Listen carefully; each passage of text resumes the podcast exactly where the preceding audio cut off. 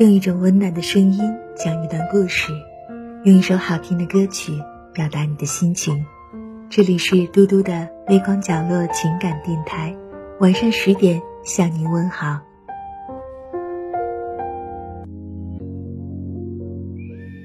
知乎上有一个问题：好朋友为什么逐渐疏远？有一个高赞回答：渐老的岁月。和渐远的三观，瞬间戳中了内心最柔软的部分。曾经形影不离，后来却渐行渐远；曾经无话不谈，再见却相对无言。说好同甘共苦，如今却海咸河淡。不知道从哪一刻开始，彼此都觉得累了。也曾试着想挽回，却更觉心力交瘁。人与人之间最舒服的关系是不必讨好。最好的关系是我懂你。牺牲自己的感受，活成对方喜欢模样的人，并不在少数。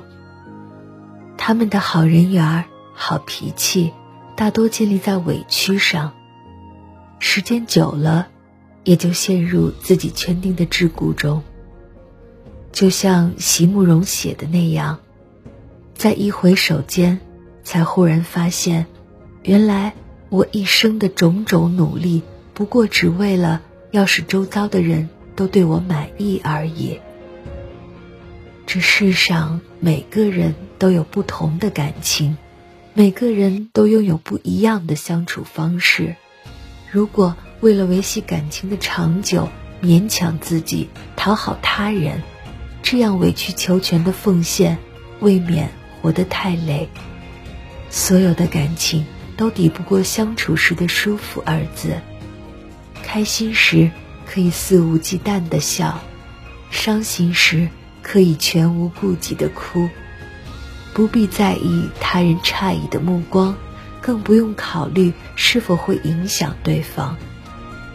能随时释放自己感受的相处，才是感情中最舒服的模样。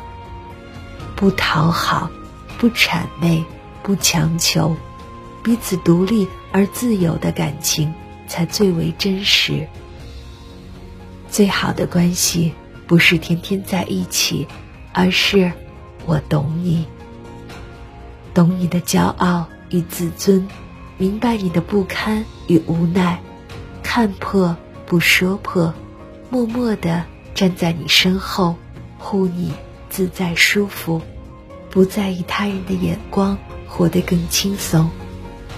有位很有名的画家，希望画出一幅令所有人都满意的画，于是他将成稿拿去街上，放在最显眼的位置，在旁边复原：“如果你觉得此画有欠佳之处。”请在画上做上记号。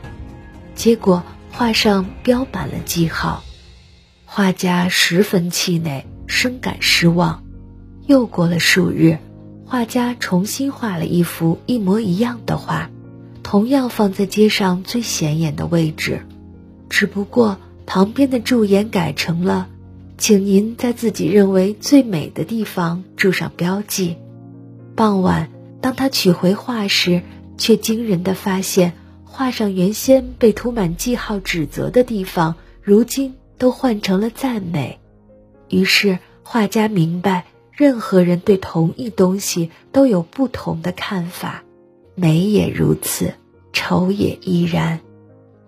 世上没有一种东西，没有一个人能得到所有人的喜欢。列斯科夫说过，世界上。有两种人，一种是活给别人看，一种是活给自己看。你没必要活成所有人喜欢的样子，也永远活不成所有人喜欢的样子。与其绞尽脑汁却又徒劳无功的想着如何去活成别人喜欢的样子，倒不如努力去活成自己喜欢的样子。所以。永远不要刻意讨好任何人，没有谁比谁更高贵。与其卑微的用讨好来维系感情，不如学会突破自己划定的桎梏，活成自己最希望的样子。真正把你放在心里的人，舍不得让你受委屈。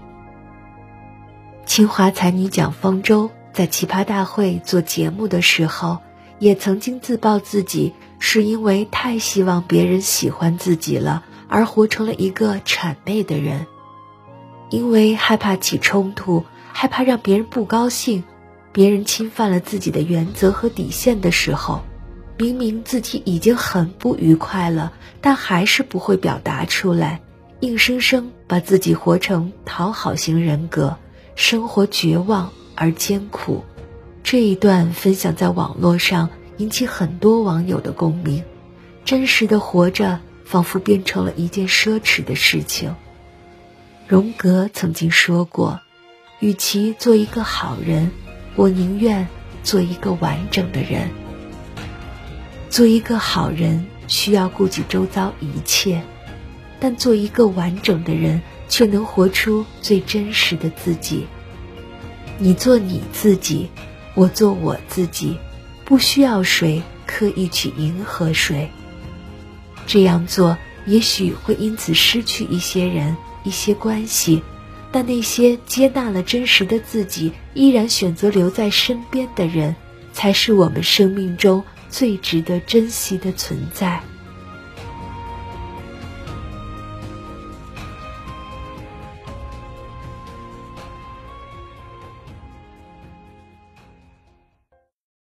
感谢您收听今天的夜听，我是嘟嘟。无论多晚，我都会在这里对你说晚安。